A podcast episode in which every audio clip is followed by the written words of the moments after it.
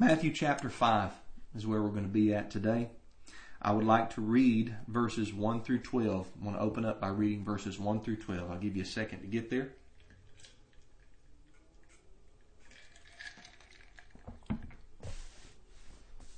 Matthew chapter 5 verses 1 through 12. I begin a series of sermons on the Sermon on the Mount, the greatest sermon, in my opinion, that was ever preached.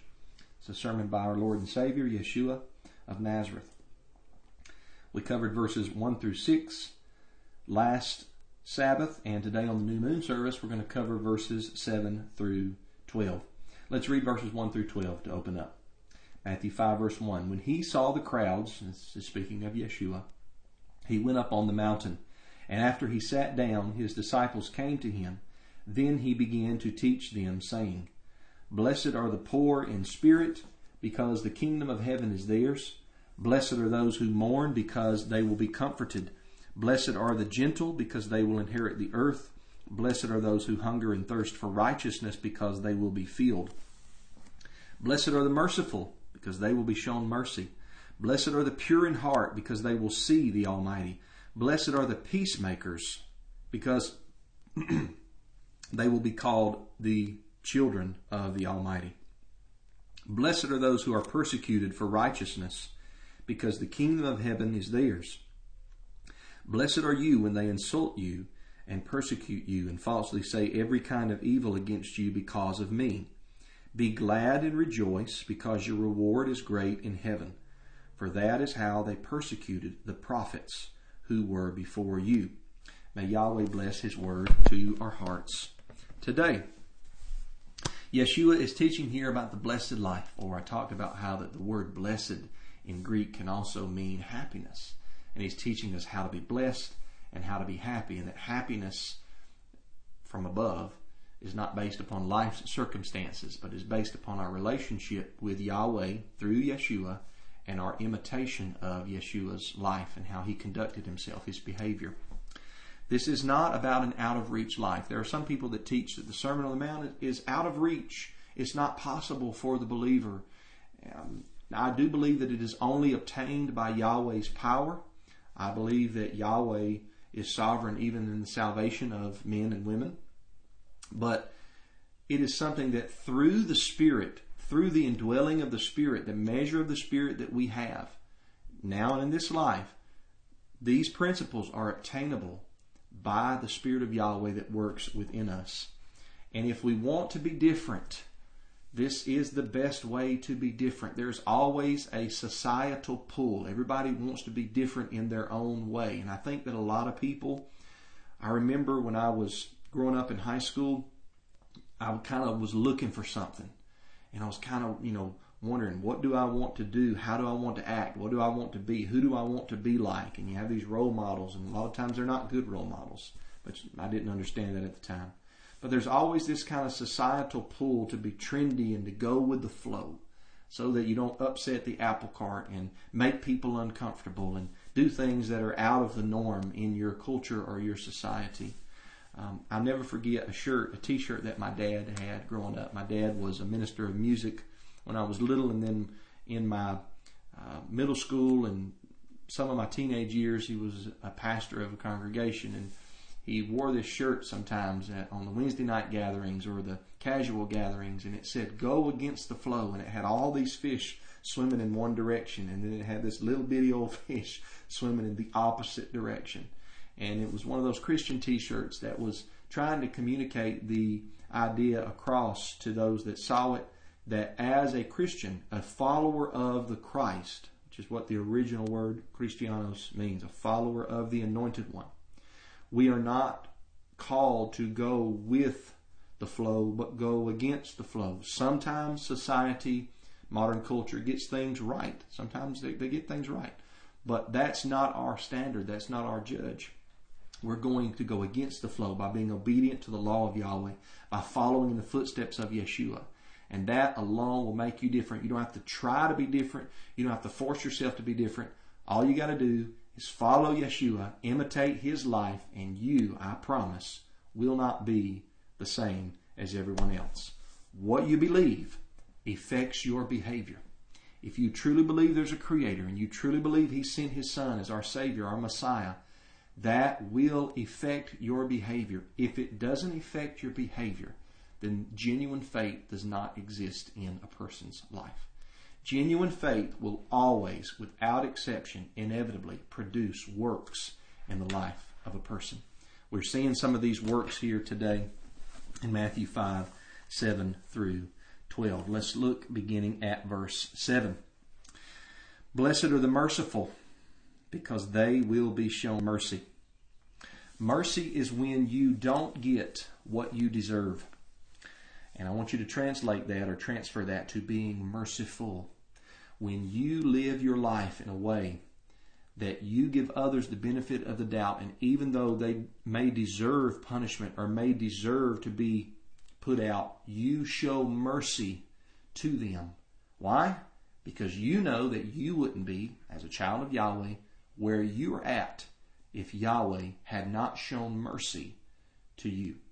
Everybody listening to my voice by phone or watching the video by Facebook Live, everybody has committed transgression of the law. None of us deserve eternal life. Psalm 103 says, we sang it moments ago, He has not dealt with us as our sins deserve. And if He had showed us mercy, we ought also to be merciful as our Father in heaven is merciful. I remember when my children, I have five children, and now, praise Yahweh, I have three grandchildren. But when my when my children were small, we had to do the job of disciplining our children, my wife and I. And we believed that the scriptures in Proverbs that talks about the rod of correction we didn't take them just metaphorically, we took them literally. And I believe they are to be taken literally to some extent, obviously. Um, I think there's a few hyperboles mentioned in Proverbs, but for another message and another time. But I remember specifically with my sons when I would give them a spanking. And a lot of times I would tell them, Daddy is going to give you a loving spanking. And I know that my sons didn't understand that when they were little. And you know how I know that? because I didn't understand it when I was little, and my dad said, "You're going to have to get a whooping, son." and I'd sit there and wait in my room. Now I'd be scared to death because they hurt. But that was the way that my father loved me and showed me discipline. He didn't want me to grow up to be, run around like a, a wild, rabid animal um, and just wreak havoc in society and culture. He wanted me when I became a man, which I am now. He wanted me to be a contributor to society and to to uh, bring lawfulness and legalness to the culture instead of lawlessness and illegalness to the culture. And so he would give me spankings when I would grow up. But um, there were times when I would sit down and I would try, and I didn't always do my best. And, and when you're a parent, you'll learn you'll learn that you're going to make mistakes when you're a parent and there's going to be things you wished you could go back and do over. And there's there are things I wished I could go back and do over differently. But I would try before I would discipline my sons to calm down and spend some time them in their room and me apart from them. And then sometimes I would go in there. I'm building up to a point. Sometimes I would go in that room and I would say, Dad has decided to give you mercy instead of what you deserve today. That doesn't mean that what you did wasn't wrong. You did wrong. But today, Dad is giving you mercy. And the reason I would do that sometimes, not all the time, sometimes I would give them what they deserve, just like sometimes Yahweh punishes me with what I deserve. But I would do that because I would rehearse in my mind all of the times as an adult now when I got caught up in a transgression or a sin and I went back and asked Yahweh to forgive me, and He forgave me even though I did not deserve it. And He forgives me because of what Yeshua accomplished on my behalf in His life, death, burial, and resurrection. And so, because of Yahweh's great mercy upon Matthew, that motivated Matthew to give mercy a lot of times to my sons, and I wouldn't give them a spanking. When you recognize your own need for mercy, it will help you to be merciful. If you walk around and you don't think that you have any need for mercy, then it's going to be hard for you to give it out to other people. But when you come to grips with your transgression and your sin and how far away from Yahweh you are in and of yourself, and you really see that, then you'll begin to want to spread that mercy to everybody that you meet. You'll want to give people the benefit of the doubt. I know there comes a tipping point, and there comes a time when we do not want to enable somebody's bad behavior. And sometimes we have to show hard love to people by loving them at arm's length. But to begin with, we should give people the benefit of the doubt and be merciful to them.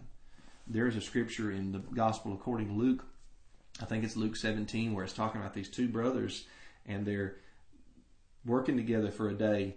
And it says, if your brother sins against you and he repents, and you must forgive him. And then it says, if he sins against you seven times in one day, but he says, I repent, you must forgive him. An immediate reaction, seven times.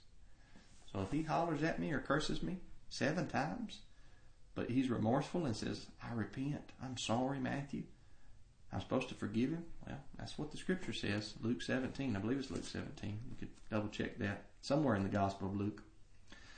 We should love people without wondering if they are worthy of love. That's a tough one. The reality is we are all unworthy of the love of Yahweh. We have all transgressed Yahweh's law. We have all broken every one of the Ten Commandments before in our life. Um, if you don't think you have, I can walk you through them. And, and some people say, well, I've never committed murder, but as we're going to get to in Matthew chapter 5, he talks about hatred in our heart uh, being spiritual murder. He talks about lusting with our eyes being spiritual adultery. So we've broken all of the commandments of Yahweh, and yet Yahweh has loved us in spite of our transgressions. How much more ought we to love others without wondering, I can't love them because they're not worthy? If that was the case, then Yahweh would have never loved you because you're not worthy either. Unconditional love motivates righteous behavior more than anything. When you see that someone loves you unconditionally, in spite of your flaws, in spite of your failures, in spite of your shortcomings, and you ask for forgiveness and they forgive you, you think there's no way that that can happen unless it's something supernatural. That's not what the natural man does. The natural man says, let's get back at them. Let's not forgive them. Let's hold a grudge. Let's be mean spirited. The spiritual man, the spiritual woman inside of a person, the spirit of Yahweh says, I'm going to forgive them because of the way Yahweh has treated me. And that motivates righteous behavior. Through you showing mercy, you do so much more than quoting Bible verses. We always think that the more verses we quote to an unbeliever, or the harder that we speak to an unbeliever, but they've got to see, so we get harder and harsher. We got to quote all the verses. And in reality, a lot of times what that does is it closes the door. It shuts the door of salvation for that person. I'm not saying Yahweh can't by his power open that up. I'm just saying that's not the way to win souls. He that winneth souls is wise, and one way one way that we're wise is by how we treat unbelievers in kindness and in mercy. You put it to practice. You show an unbeliever mercy. Quit quoting the Bible verses. Quit trying trying to give the religious cliches. You just do good. You practice the law towards them. You love your neighbor as yourself, and you be kind to them, and you show them mercy, and you forgive them if they fail and they'll begin to see there's something different about that man. There's something different about that woman. They're not the same. I've never met anybody quite like that. And through the mercy that you show, they will come to faith. The opposites of being merciful are being judgmental, finger pointing, always being negative. Judgmental people love to shine the light elsewhere because it takes the light off of their own problems. What does it mean when it says, Blessed are the merciful, for they will be shown mercy? What does that mean? Well, we've already been shown mercy if we're forgiven and in the Messiah. So this could be talking about we're shown mercy by other people. As we sow, we shall reap. If we're merciful, if we show mercy, we'll receive mercy from others. It could also be talking about our future failings. Um, if we're merciful towards people, um, next week, if we fall short and we have to ask Yahweh to forgive us, He'll be merciful to us. You say, is Yahweh's mercy um, predicated upon me showing mercy to others? I don't know how all that works intricately, but I do know that at the end of the Lord's Prayer, He says, If you forgive me in their trespasses, your Heavenly Father will forgive, forgive you of yours. But if you retain them, if you don't forgive men's trespasses, in other words, when they ask you to forgive them, then your Heavenly Father won't forgive you of yours. So I don't know how all that works intricately in soteriology and the doctrine of salvation. I'm just telling you that's what the Scripture says. Blessed are the merciful, for they will obtain mercy. Verse 8 says, Blessed are the pure in heart, because they will see the Almighty. To be pure in heart, to be genuine, a person of integrity, a person of honesty, this is only possible by the power of Yahweh, and it's because we all have a rotten heart to start with. Uh, Jeremiah 17 verse 9 says, The heart of man is deceitful above all things and desperately wicked. Who can know it? And then in Matthew 15, Yeshua says that it's not that which goeth into a man that defiles him, talking about eating bread with unwashed hands. Uh, it's not the ritual washing of the, uh, the Pharisees, uh, that if you forget to do that, you're not defiled when you eat your food. He says, but it's what comes out of a man that defiles him. For out of a man's heart, a lot of times we want to blame everything on Satan or the fallen angels. Yeshua says, out of a man's heart comes, and then he lists all of these sins. The heart of man, the natural heart of man, natural inner man. I'm not talking about the organ that pumps blood. I know I, I point there, and I think it's a it's a metaphor that helps us understand the interior portion of a person. By nature is rotten and filthy. Only by the power of Yahweh can it be made clean.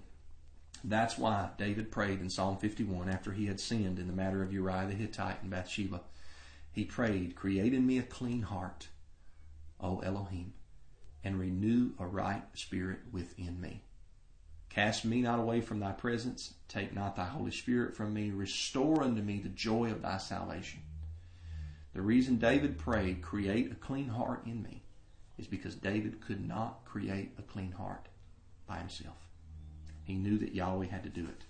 In Acts 16, verse 4, there was a woman named Lydia, a seller of purple garments.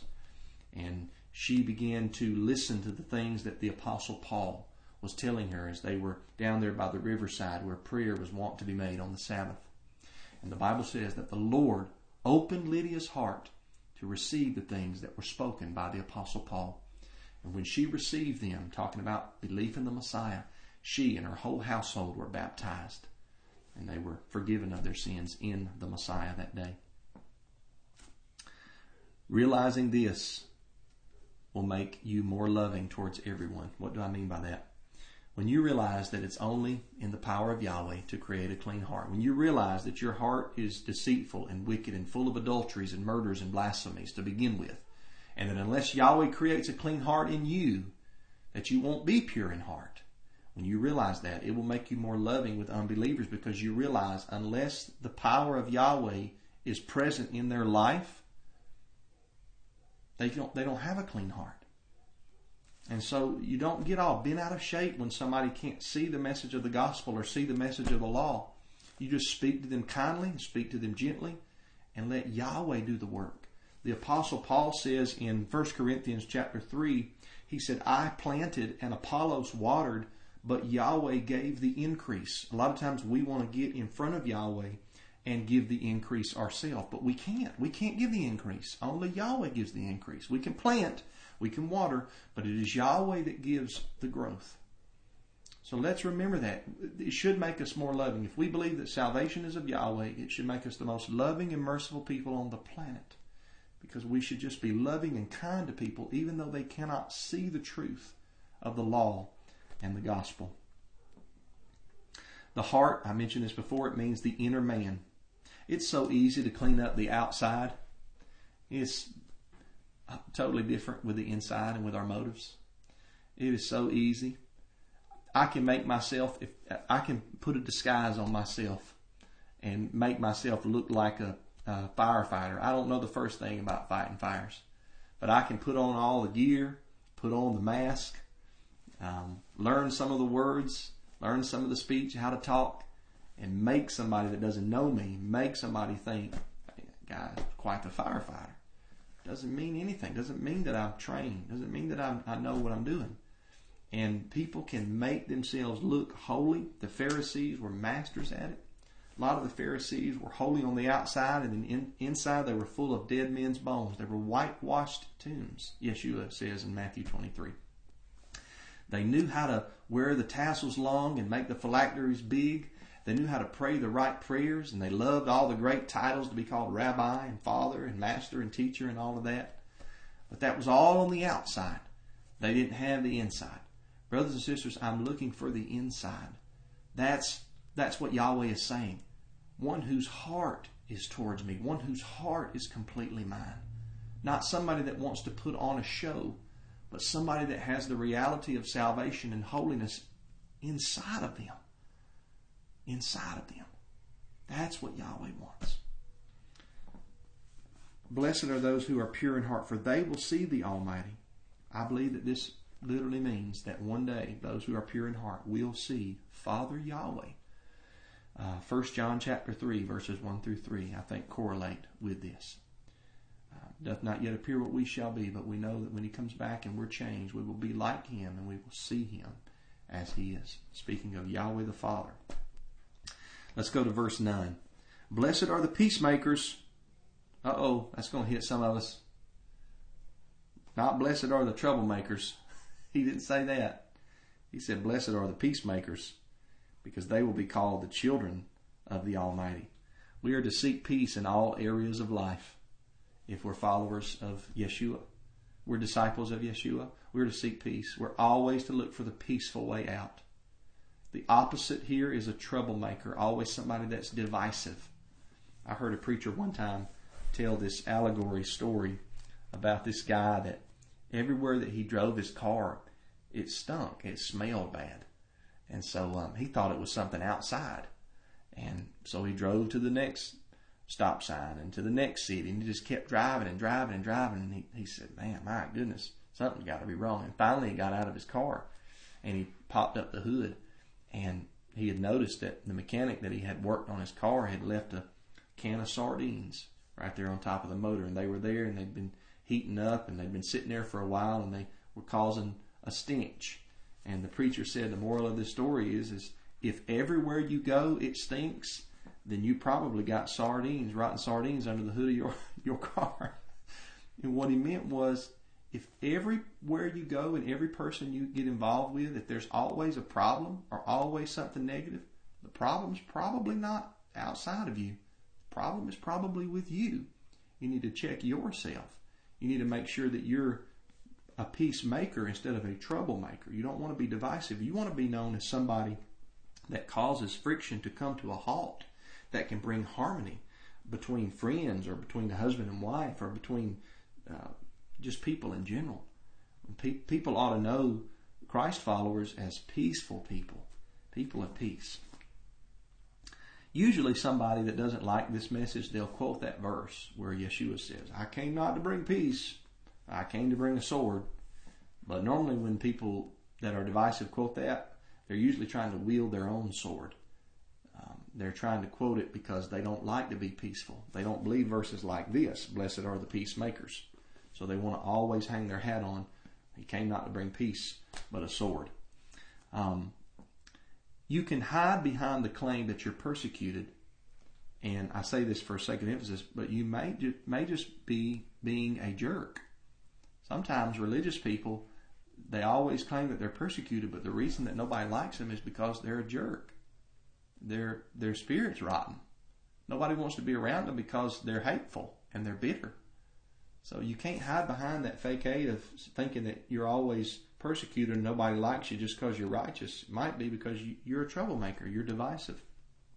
Um, any division that is brought when Yeshua says, "I did not come to bring peace but a sword," What he's talking about is division that's brought not because of your bad attitude, but division that's brought simply because of your life, how you live. I can I can testify to this. Um, maybe I'll get to this more in a moment, but I can testify to the fact that there have been times when people do not like me, not because I've done anything to them, simply because they don't like what I believe and the way that I live. And I even have one tell me that one time.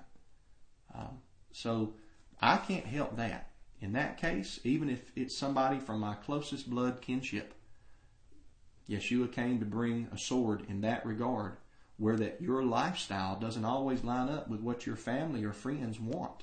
And so in that case, you're not causing the division with your bad attitude or being a jerk or whatever. Your, the division is being caused simply by the way that you live. So Yeshua came to bring peace on earth. The angel proclaimed in Luke chapter 2 at the birth of Yeshua, peace on earth. And then in Isaiah 9, one of the titles of Yeshua is Sar Shalom, Prince of Peace. Um, the sons of Elohim here, you'll be called the sons of Elohim or the sons of the Almighty. That means that you are being like Yahweh. The reason you're called children of Yahweh when you're a peacemaker is because Yahweh is a mighty one of peace. He's called the mighty one of peace five times in the New Testament. King James will say the God of peace. Peace was always offered first. When Yeshua sent out his disciples in Luke 10 verse 5, he said, you first, before you wipe the dust off of your feet, you first, you offer peace to the house. Then if they don't receive you, you can wipe the dust off of your feet and move on. Abraham, I thought about this today, uh, putting this part of the sermon together. In Genesis chapter 13, there was strife between the herdsmen of Abraham, or Abram, and the herdsmen of Lot. And Abram spoke up and said, Let there be no strife between me and you. You take first pick of the land, Lot. Abraham was a peacemaker. In Deuteronomy chapter 30, verses 10 through 12, Yahweh said, When you enter one of these cities uh, that you may have battle with, you offer peace first. Um, you say, Brother Matthew, there were certain places, though, where the Canaanites inhabited the land and they weren't to offer them peace. They were just to go in and wipe them out. And yes, you know what? You're right. There are cases like that. And when Yahweh gives a direct command to carry out something that he approves of, that trumps everything. But if Yahweh has given us no direct command, the way that we are to operate is peace first, to be a peacemaker. Verses 10 through 12. Blessed are those who are persecuted for righteousness, because the kingdom of heaven is theirs. Blessed are you when they insult you and persecute you and falsely say every kind of evil against you because of me. Be glad and rejoice, because your reward is great in heaven. For that is how they persecuted the prophets who were before you.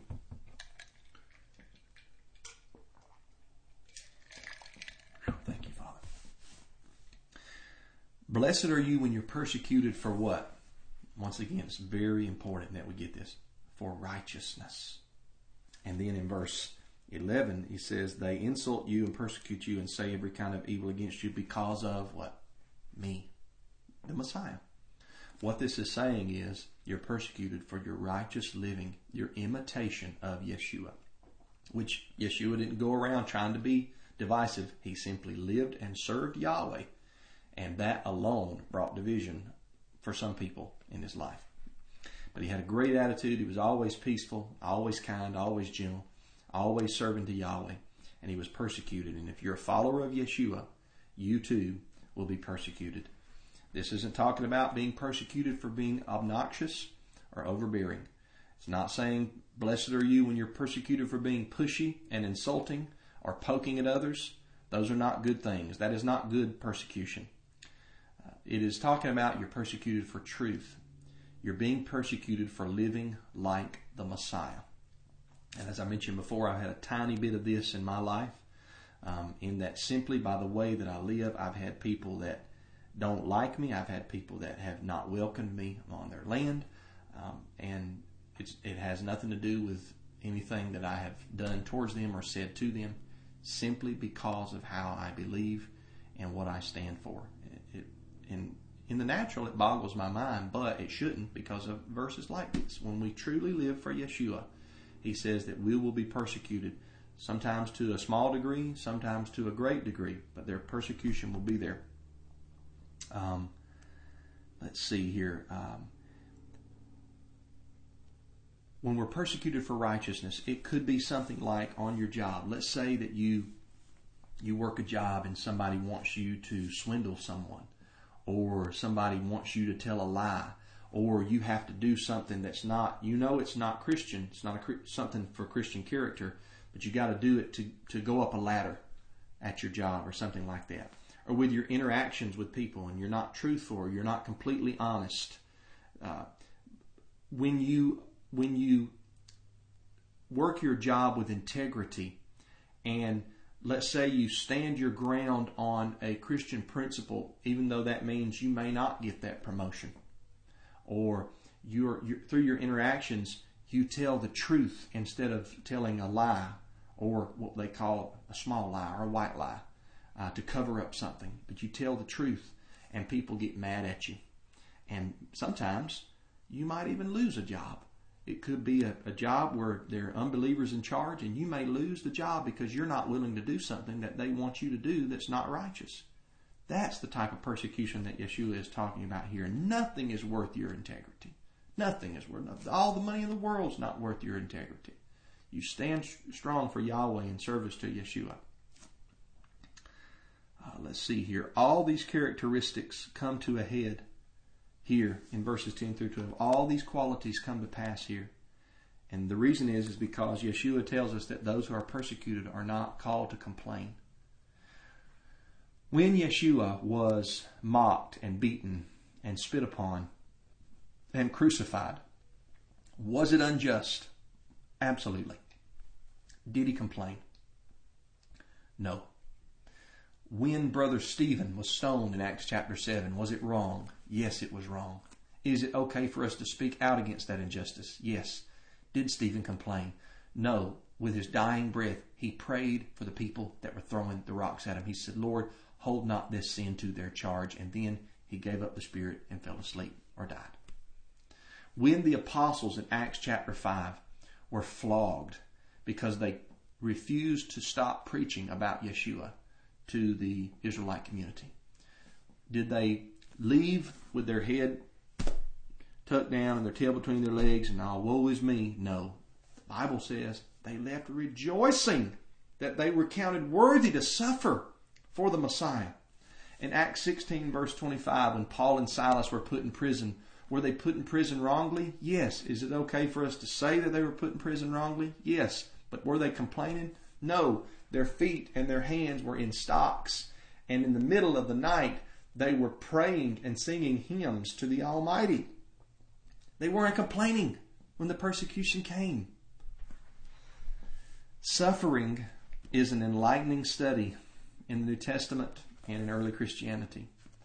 Early Christians suffered for the Messiah. Um, from fasting, foregoing meals, food, and drink, to actually suffering, being beaten or put in prison for what they stood for. Uh, the Apostle Paul is a prime example of this. He was beaten a, a, total of 195 stripes by the Jewish people.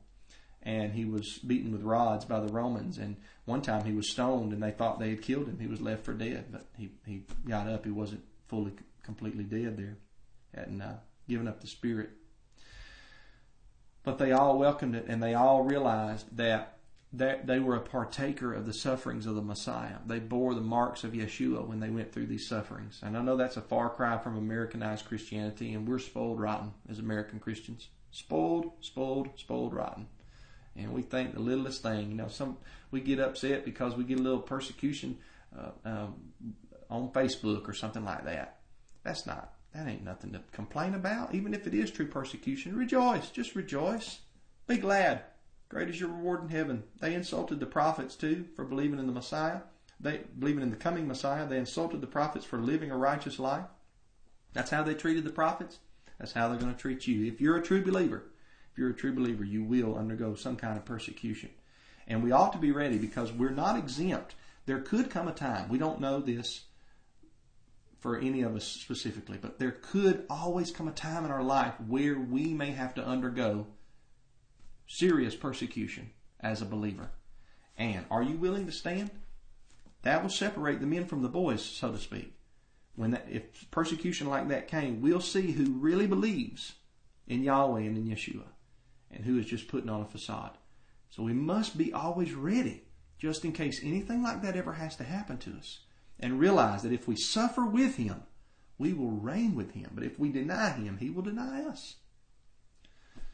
So we just take it like Yeshua did when he was falsely accused, and we pray that through our example, our persecutors will be saved.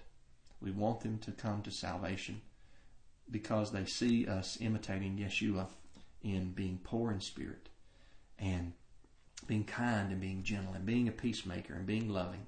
All of these attributes we've talked about here. Now, as I close today, I want to show you something here how that all of these in Matthew 5 are connected with the fruit of the Spirit that the Apostle Paul talked about in Galatians chapter 5.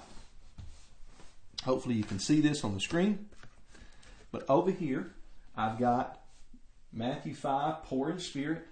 Blessed are they who mourn. Blessed are the gentle or the meek. Hunger and thirst after righteousness. Merciful, pure in heart. Peacemakers, persecuted for righteousness and me. Speaking of Yeshua. And then in Galatians 5, we have the fruit of the Spirit. Love, joy, peace, patience, kindness, goodness, faithfulness, gentleness, and self-control. Each one of these can align with one of these characteristics that are mentioned in Matthew chapter 5 in the Sermon on the Mount. I think that the Apostle Paul was pulling, at least in part, from Matthew chapter 5. For instance, love. How many of these could we go for being loving? Well, loving is gentle. Loving is merciful. Loving is being a peacemaker. Joy. Joy goes down here. Where we be glad when we're persecuted. Peace. Peace could go over to gentle. Peace could go over to merciful. And obviously peace could go over to being patient. Patient goes to patience. Kindness links up with a, lot of these. Being poor in spirit. Faithfulness. Hungering, thirsting after righteousness. Gentleness obviously links up with gentle and being meek. And self-control. Once again, poor in spirit. Mourning. Things like that. So the Matthew 5 characteristics, the blessed happy life is the same life that Paul talks about in Galatians 5 with the fruit of the Spirit. I thought that up uh, just the other day, and I thought that that was a good correlation, and I wanted you to, to share that with you, and you can make a note in your Bible linking Galatians 5 up with Matthew chapter 5. Uh, let me say this in some of my final thoughts here. Um, this is a radical way of life. I know that. Man's ways say to argue for yourself, to think highly of yourself, to be bold and loud, eat, drink, be merry, fight back, and judge others. Push yourself to success. That's what man's ways say. And I realize that everything that we've covered in last sermon and this sermon, everything that we've covered goes against the ways of the flesh, which proves that what we have covered does not come from earth. It comes from heaven. These are heavenly principles, not made up by a man.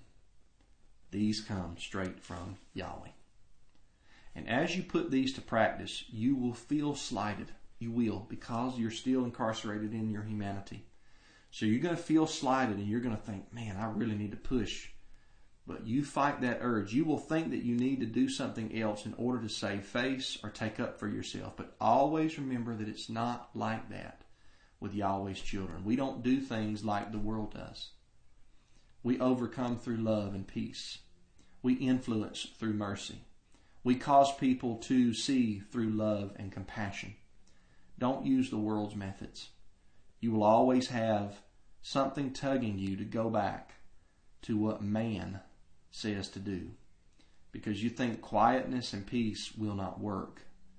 And I want to caution you and urge you trust Yahweh's ways. Trust His ways.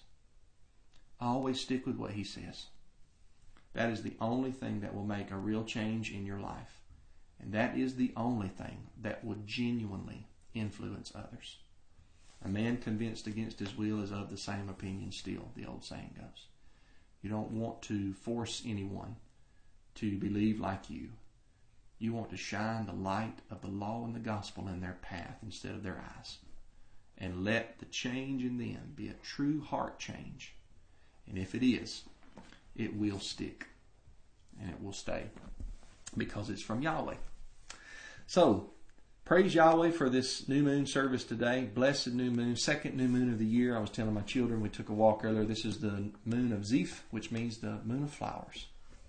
Uh, first moon is Aviv, which means the ears of barley. This is the moon of flowers. So notice there's flowers everywhere when you take a walk. So um, next week we'll be at the congregation, be at the meeting hall. Looking forward to seeing everybody there, seeing everybody's smiling faces, and letting us get a boost of energy from um, assembling ourselves together.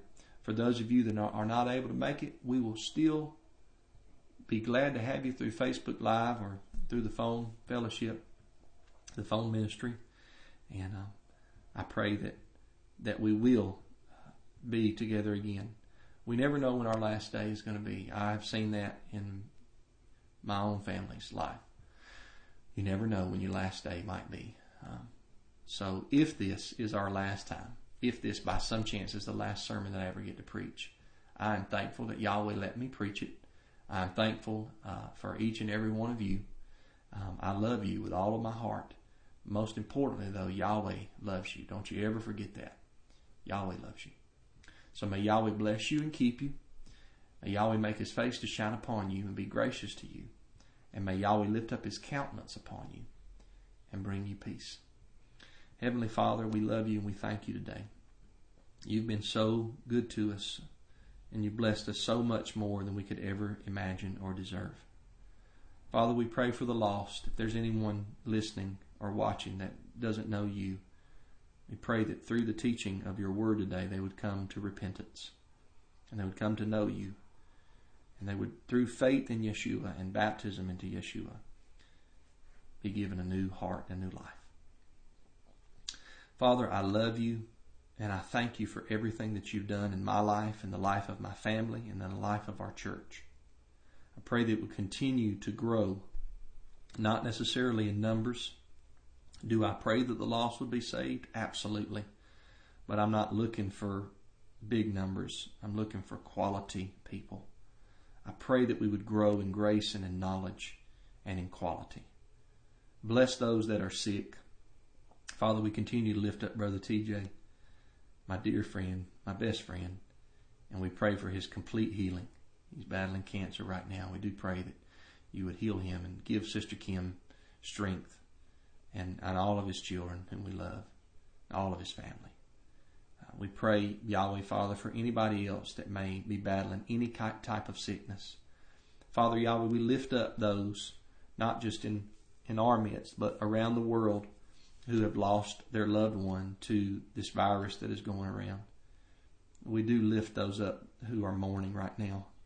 And I pray, Yahweh, as you said, blessed are they who mourn, for they will be comforted. I pray that you'd comfort them. Yahweh, Father, and any other sickness that's going around, we pray for the healing in people's bodies. Yahweh, Father, most of all, we thank you for Yeshua, your Son. For it is through him that we have everlasting life. You sent him to be the Savior of the world. And we believe in him. And through that, we are acknowledging that we believe in you. You are the sender. If not for you, Yahweh, nothing would ever happen. Nothing would ever be accomplished. Thank you, Yahweh, for sending us your Son. Thank you for letting him live a life that was perfect and then dying as our substitute on the cross, resurrecting to eternal life, victorious over death and the grave, then ascending into heaven to be our high priest and mediate for us to you so that we could have peace with you, Yahweh. I love you, Yahweh. Help us to always stay on that narrow path. Through Yeshua, I pray. Amen. Yahweh bless you. I'll see you guys next week by Yahweh's will and mercy. Shalom.